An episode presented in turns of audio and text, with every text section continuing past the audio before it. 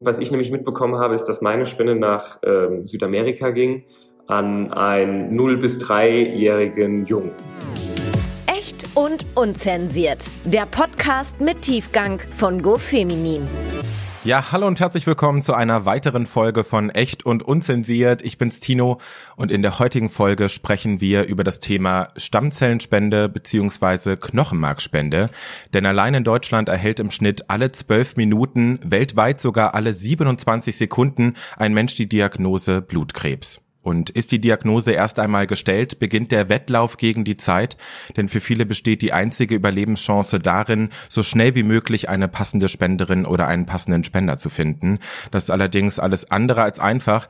Tatsächlich ist es immer noch so, dass jeder zehnte Patient bzw. jede zehnte Patientin in Deutschland keinen passenden Spender oder eine passende Spenderin findet.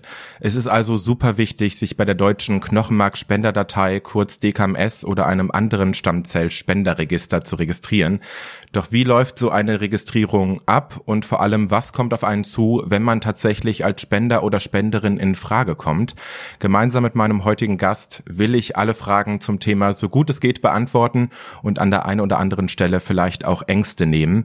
Er hat 2021 selbst Knochenmark gespendet und ich freue mich sehr, dass er da ist. Schauspieler, Model und Moderator Lukas Sauer ist zu Gast. Grüß dich. Hallo Tino. Mann, das war ja eine Anmoderation, ich habe richtig Gänsehaut bekommen. Ja, ja, perfekt. Ja, ne, weil äh, wenn man da so in dieser, in diesem, wenn man da von selbst betroffen ist, äh, ist der Blick auf die Sache natürlich immer ganz anders. Und wie du das jetzt so angekündigt hast, ist es mir wirklich kalt den Rücken runtergelaufen, weil das einfach wirklich so ist, dass ähm, super viele Betroffene auf der Welt existieren und äh, tatsächlich deren Glück oder deren Gesundheit von jemand anderem abhängt. Und das ist eine Situation, in die man, in dem man niemand, den man liebt oder jemand schätzt, äh, sehen möchte. Absolut. Jetzt sind wir schon mittendrin im Thema. Ich würde auch sagen, wir, wir, wir steigen da auch wirklich direkt ein. Ähm, die DKMS oder bei der DKMS sind aktuell rund 7,4 Millionen Deutsche registriert und wenn ich mhm. die Zahl höre, dann klatsche ich nicht äh, freudestrahlend in die Hände, sondern ich denke mir, da geht noch mehr. Was denkst du, warum so viele Menschen noch nicht registriert sind? Ich glaube tatsächlich, dass das eine Sorge ist vor dem Un Ungewissen und auch eine, ähm, eine Unwissenheit, ohne das jetzt zu werten. Weil viele, wenn sie das Thema äh, Knochenmarkspende hören, erstmal aus Versehen an Rückenmark denken. Und mhm. Rückenmark, das sind Nerven. Da, da, da, sind die Nerven von den Füßen bis ins Gehirn ähm, verbunden und das ist in der Wirbelsäule. Und da geht aber die DKMS gar nicht ran die geht ans Knochenmark und das ist an der Hüfte. Und ich glaube, es ist oftmals eine Unwissenheit, dann aber auch eine Unbetroffenheit, weil man keinen Fall im näheren Umfeld hat, wodurch das Thema überhaupt wichtig wurde. Ähm, und dann ist es wie mit der Organspende. Man weiß, dass es das System gibt, aber äh, solange niemand betroffen ist, den man kennt und liebt, ist es auch nicht relevant für einen selbst. Hm. Wann hast du denn den Entschluss gefasst, zu sagen, ich möchte Spender werden? Gab es da einen Schlüsselmoment oder war das irgendwie random? Das war tatsächlich super random und das macht die DKMS eigentlich auch so gut. Ich habe ähm, studiert, ich habe 2012 angefangen zu studieren und da war dann in der im Foyer war so ein äh, Registrieren-Tool, da standen zwei, drei Hostessen, die einem so ein Stäbchen in den Mund gesteckt haben und das dann an die DKMS weitergeleitet haben.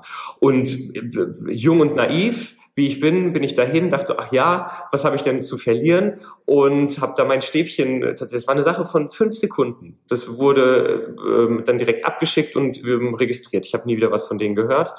Und so ist die, die Hürde ist eigentlich recht klein. Man kann sich so ein Testkit auch nach Hause schicken lassen, wenn man jetzt diesen Podcast gehört hat oder schon länger mit dem Gedanken spielt, kann man sich kostenlos so ein Testkit nach Hause bestellen lassen.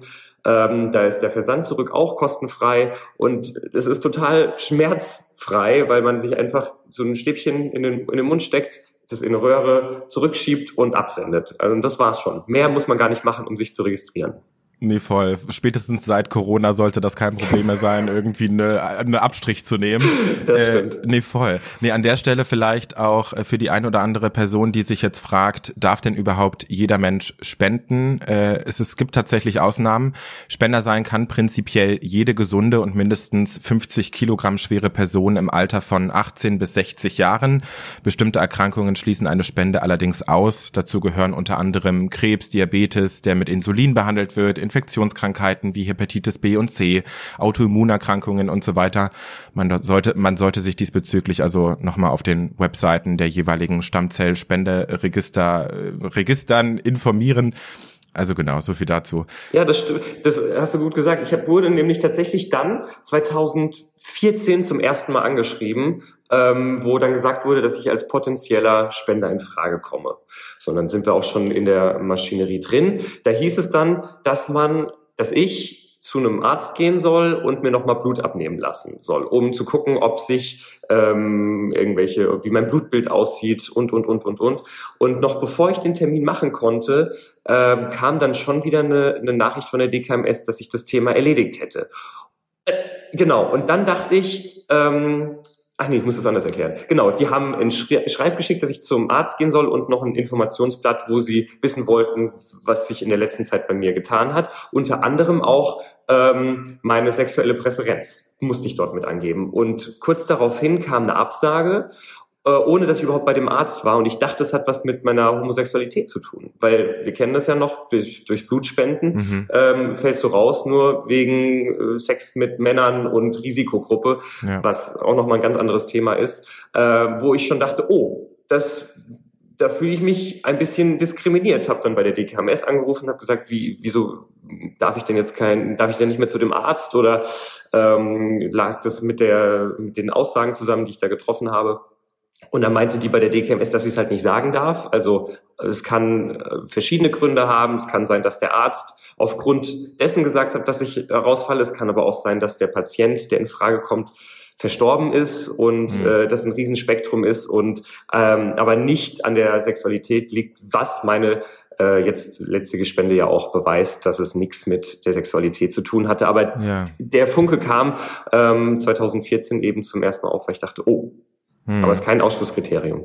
Nee, okay. Ja, es äh, wird auf jeden Fall alles dann nochmal abgecheckt. Genau. Sehr gut zu wissen. Ähm, Lukas, wie lange musstest du warten? Du wurdest dann 2014 angefragt und dann nochmal tatsächlich. Also du wurdest zweimal angefragt.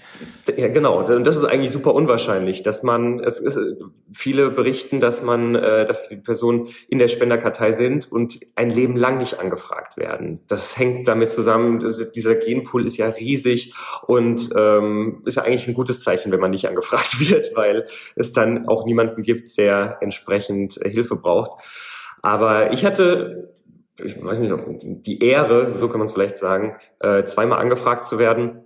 Einmal 2014 und dann einmal im äh, Anfang 2021 habe ich dann wieder dasselbe Schreiben bekommen, habe die Informationen postalisch wieder abgeschickt und gleichzeitig kommt dann noch so ein ähm, so ein Blutabnahmekit mit nach Hause, weil man dann zu einem Arzt muss. Da kann man zum Hausarzt gehen, kann man, ähm, ach, die DKMS hilft da bei jedem Schritt weiter. Wenn man keinen Termin bekommt, dann wissen die, wen man anrufen kann oder muss, weil das ist auch eine Sache von, von drei Minuten, wenn man den Termin hat, bisschen Blut abnehmen. Der Arzt sendet das dann alles weg und dann wird eben eine genauere Analyse des Blutes gemacht, A, Krankheitbild oder ähm, Blutbild der, der, der Spender, der Spenderin. Und einmal nochmal zu gucken, okay, passt denn der Match, ist er denn wirklich gegeben? Ähm, da kenne ich mich jetzt biologisch nicht genau aus, weil so einfach ähm, das Stäbchen im Mund gibt einen ersten Anhaltspunkt und dann das Blutbild gibt eben noch ein genaueres Bild, ob man als Spender oder Spenderin in Frage hm. kommt.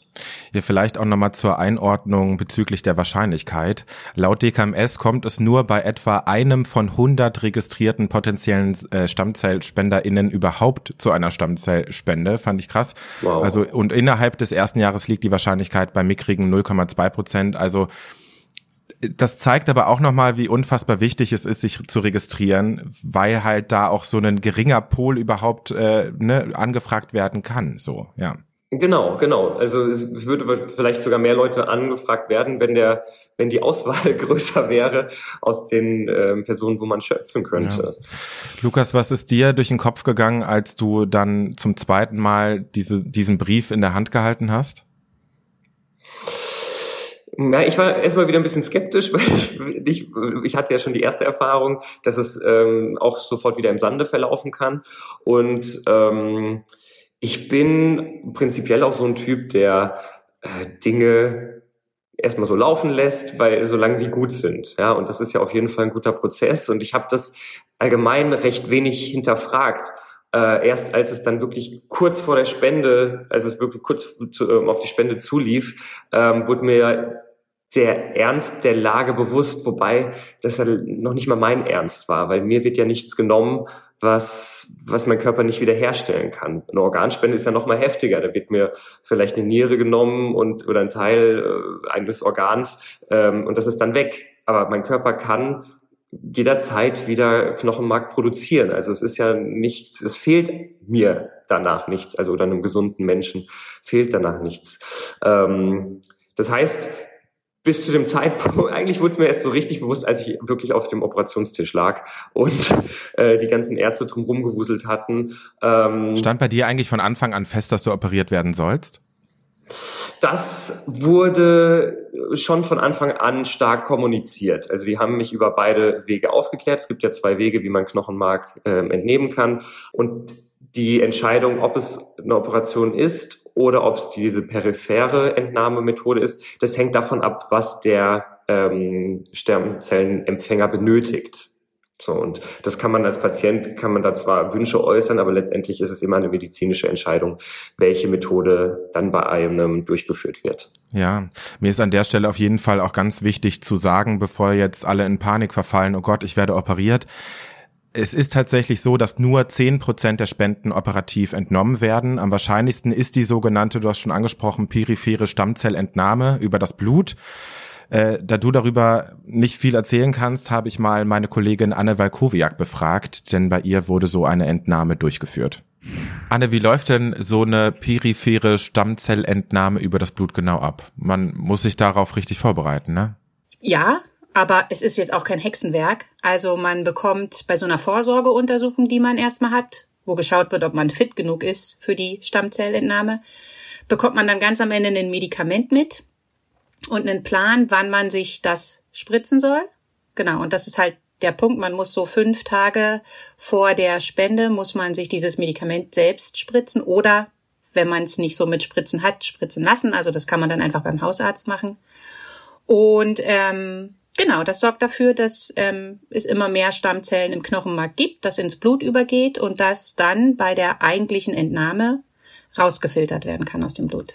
Wie läuft so eine Entnahme genau ab? Ich glaube, da haben viele Leute irgendwie eine Horrorvorstellung. Vielleicht kannst du da ein bisschen die Ängste nehmen.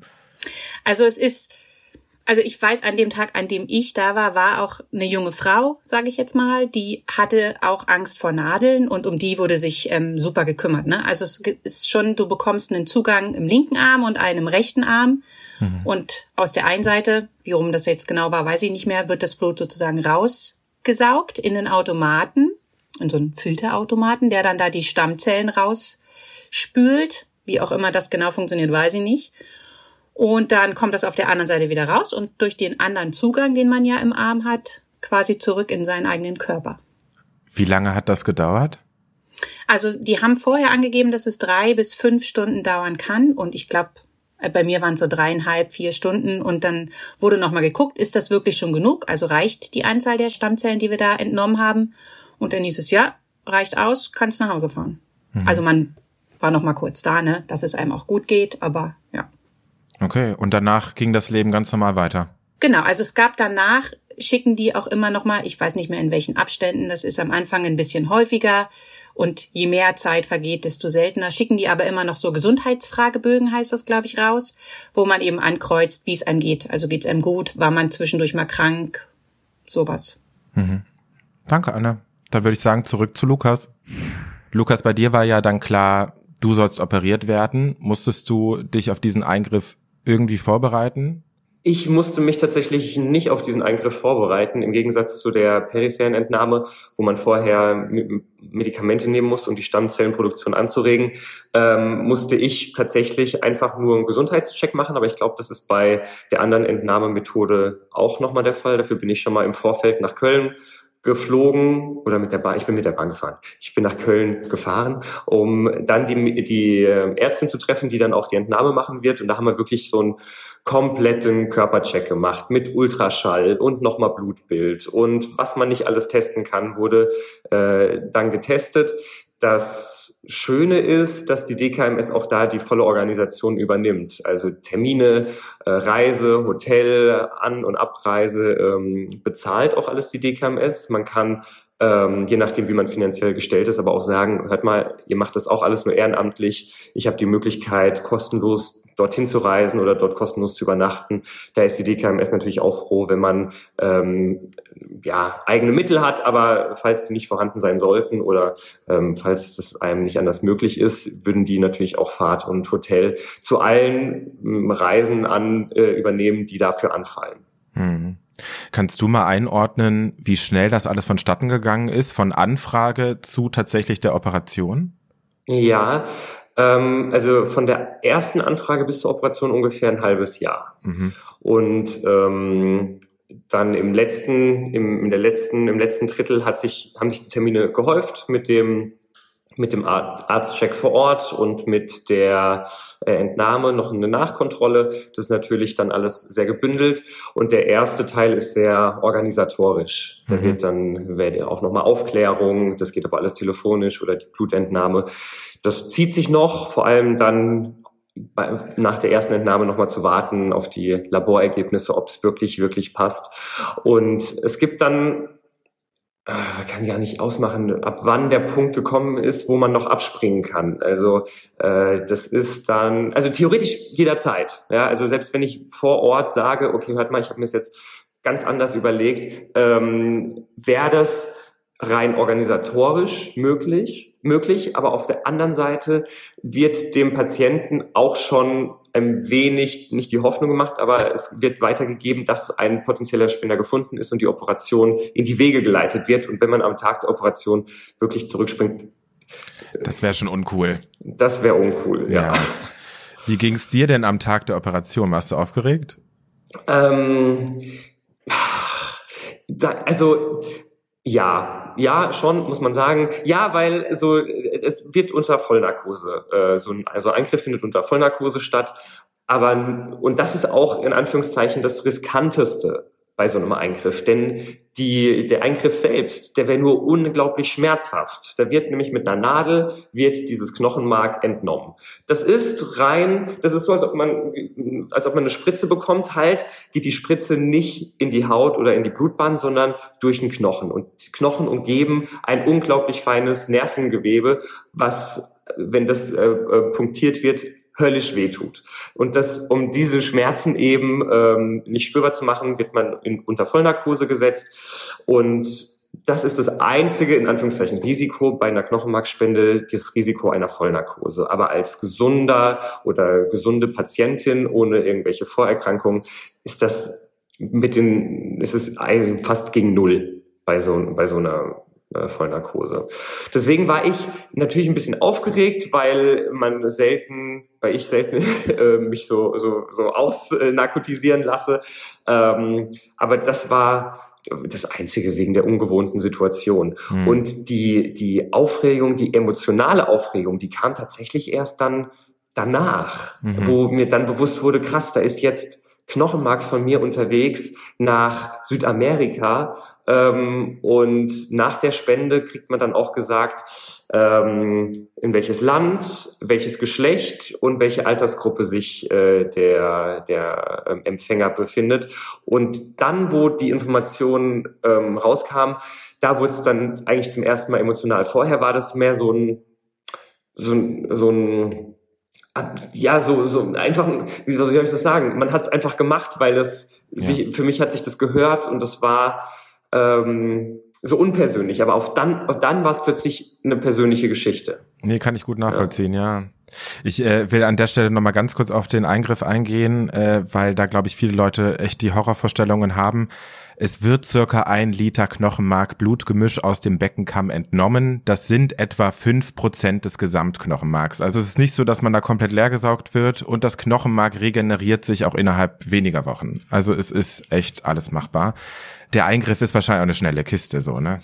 Total. Ich glaube, der ging 15 Minuten oder so. Ich war noch nicht mal eine Stunde ähm, aus meinem OP-Zimmer raus. Also raus, ähm, Narkose, Eingriff, Aufwachen, das war keine, keine Stunde. Und dann ist natürlich die Frage, wie ähm, wie angereichert in Anführungszeichen ist, ist das, muss man da wirklich eineinhalb Liter entnehmen. Bei mir haben sogar 750 äh, Milliliter gereicht. Ja, guck mal. Ähm, ja. Dann kommt drauf an, wie viel Stammzellen sind tatsächlich in diesem Blutgemisch äh, äh, vorhanden. Klar. Und das wird dann vor Ort immer beim Eingriff gemessen.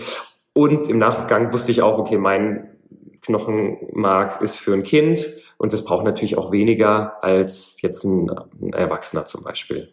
Oh krass, ja. Oh Mann. Mhm. Ja. Ja, krass, okay. Äh, bevor wir so auch auf diesen Spenderkontakt vielleicht ja. nochmal kurz zu sprechen kommen, äh, nochmal ganz kurz die Frage, wo findet so ein Eingriff statt? Findet das in einem, in einem, in einem normalen Krankenhaus statt oder gibt es da explizit Einrichtungen für?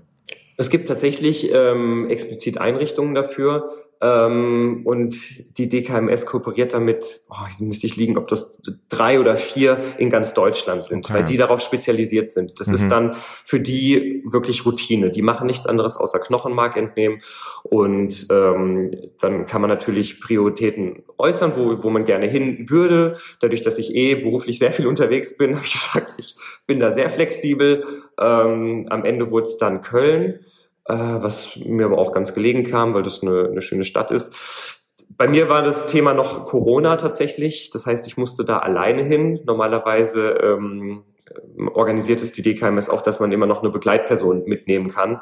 Ähm, das war bei mir kein Thema. Die konnte zwar mit in die Stadt, aber dann war das, dachte ich, das kann man sich dann wirklich sparen. Ähm, meine beste Freundin wohnt dort, die ist dann mal am Tag drauf vorbeigekommen, als ich auch aus dem Krankenhaus gekommen bin. Also man könnte theoretisch direkt nach dem Eingriff auch wieder nach Hause, aber ähm, einfach um auf Nummer sicher zu gehen, ähm, empfiehlt die DKMS, äh, eine Nacht dann im Krankenhaus zu bleiben, um nochmal zu schauen, ob alles in Ordnung ist, wie sich der Kreislauf erholt hat und ähm, ja genau, ob ob der, der Spender oder die Spenderin die, den Eingriff gut überstanden hat. Und dann ist tatsächlich nach 24 Stunden auch das Thema schon wieder vorbei. Also es ist recht kurz. Es ist kein Riesenzeitaufwand, den man dafür einplanen muss. Du hattest danach überhaupt keine Einschränkungen? Konntest du direkt Sport machen oder war, war da schon ein bisschen Verzicht da? Ja, also da wurde empfohlen, jetzt nicht gleich wieder in die Vollen zu gehen, ähm, weil der Körper natürlich erstmal die Energie wieder aufwendet, diese Stammzellen zu produzieren. Ja. Ähm, aber es waren drei Tage oder so, ähm, wo ich erstmal langsam angefangen habe. Das Einzige, was war, ist, es hat sich wirklich ähm, die, die, das Knochenmark wird am Beckenkamm entnommen. Das sind diese zwei höheren Stellen, die man spürt, wenn man sich so überm Hintern ähm, an dem, an den, an den, an, ans Becken fasst. Das sind die Stellen, wo die, die Spritzen angesetzt werden. Und da hatte ich wie so einen starken Muskelkater. Gut, das ist kein Muskel, aber es fühlte sich an wie so eine Prellung. Mhm. Das heißt, ähm, wenn ich jetzt auf einem harten Untergrund lag oder so, habe ich schon gespürt, oh, da, da ist was passiert. Aber ähm, ja, das hat sich auch ein paar Wochen gezogen, aber nicht so, dass ich dachte, oh, das ist jetzt ähm, total unnatürlich, sondern das ist einfach ein normaler Heilungsprozess, der manchmal auch mehrere Wochen dauert. Hm. Spannend fand ich auch, dass tatsächlich die DKMS ähm, Lohnfortzahlung übernimmt. Also ne, man wird freigestellt von der Arbeit und dann äh, wird da der Lohn übernommen. Finde ich auch eine coole Geschichte. Also in dem in der Hinsicht ist auch alles im grünen Bereich. Ja, das ist natürlich, ähm, das ist Wahnsinn, was da aus dem Boden gestampft wurde. Diese ganze Organisation ähm, und die DKMS ist ein eingetragener Verein, was viele vielleicht auch gar nicht wissen. Das ist wirklich äh, aus Spenden finanzierter Verein, der äh, unglaublich viele Kosten hat, weil äh, diese ganzen Laborarbeiten oder gerade wenn man das jetzt hört, eine Person, die muss irgendwo anreisen, die muss unterkommen, die kriegt noch Lohn fortgezahlt, das, das summiert sich einfach und zum Glück haben die viele Spenderinnen und Spender, wo tatsächlich auch Eingriffe passieren und ähm, natürlich sind die auch dankbar über jede Unterstützung, nicht nur auf der humanen Seite, sondern auch auf der finanziellen. Voll, voll.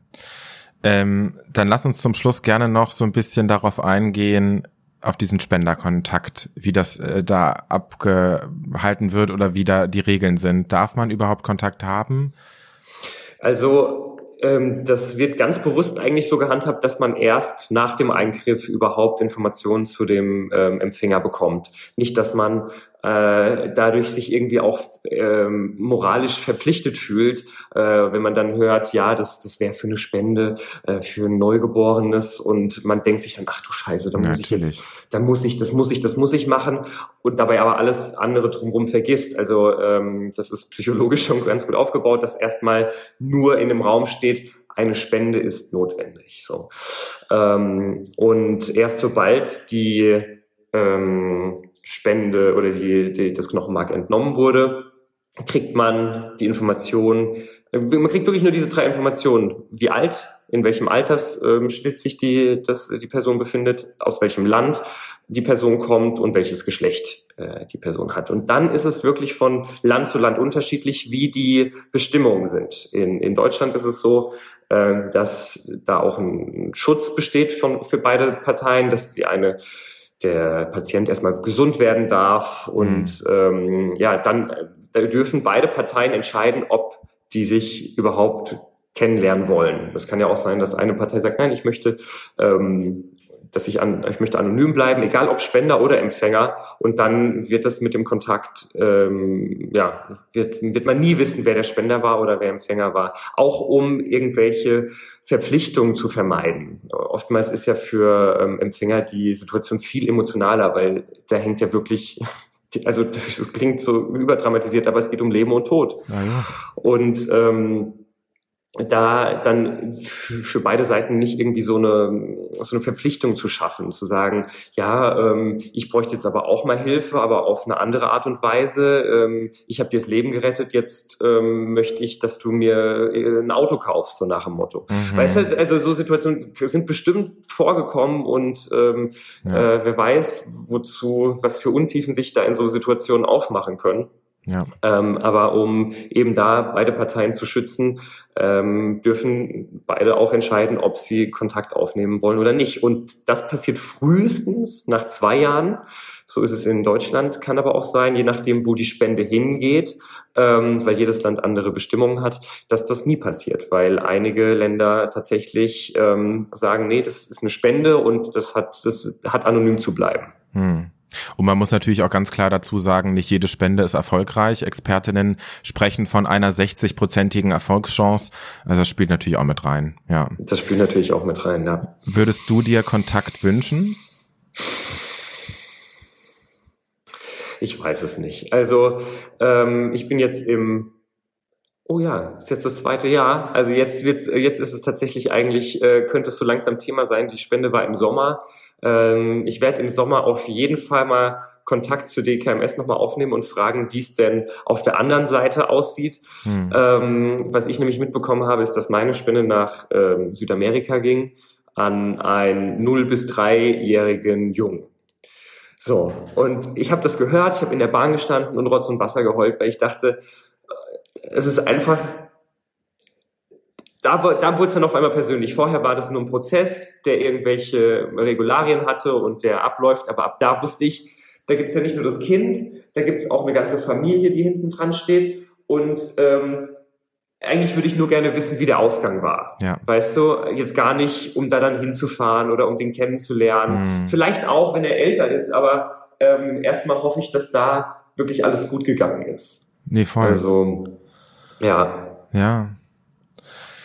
Ach Mensch, ey. Ja, krass. Ja, es ist, es ist äh, einfach, also eigentlich ist es schön und viele haben im Vorfeld auch gesagt, ähm, oh, sie sind so stolz auf mich, dass ich das mache und wo ich sage, ja, aber wo, wo, es ist ja nichts, was ich getan habe. Weißt du, das ist so, als ob man dir sagt, ich bin so stolz, dass du eine Brille trägst. Und ich denke, ja, ist, irgendwie ist es doch, also ich kann, A, kann ich nichts dafür, ja, dass ich jetzt angefragt wurde, weil ich habe nichts dafür geleistet, ich habe nichts getan, ähm, sondern ich habe auch nur wiederum das Genpool meiner Eltern bekommen, das jetzt wiederum irgendwo anders passt. Also es hab, ich habe dafür ja nichts aktiv getan, außer dass ich gesagt habe, okay, ich äh, gehe da mal einen Tag ins Krankenhaus und äh, lass mir Knochenmark entnehmen.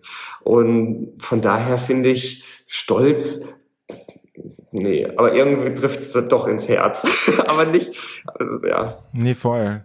Lukas, wir sind äh, auch tatsächlich, äh, vielen, vielen Dank, dass du dich so geöffnet hast, äh, tatsächlich am Ende angekommen. Aber ich würde dich zum Schluss natürlich nochmal bitten, vielleicht ein paar motivierende Worte noch an alle ZuhörerInnen zu richten, nochmal dazu aufzurufen, sich als SpenderIn zu registrieren. Ja, auf jeden Fall, denn ähm, die DKMS ist eine wahnsinnig großartige Organisation, die es noch gar nicht so lange gibt und die ein internationales Netzwerk aufgestellt haben, um ähm, Leben zu retten. Und das kann man nicht anders sagen. So dramatisch wie es klingt, diese Organisation rettet Leben. Und die, das kann sie aber nur tun, wenn es genug Spenderinnen und Spender geht.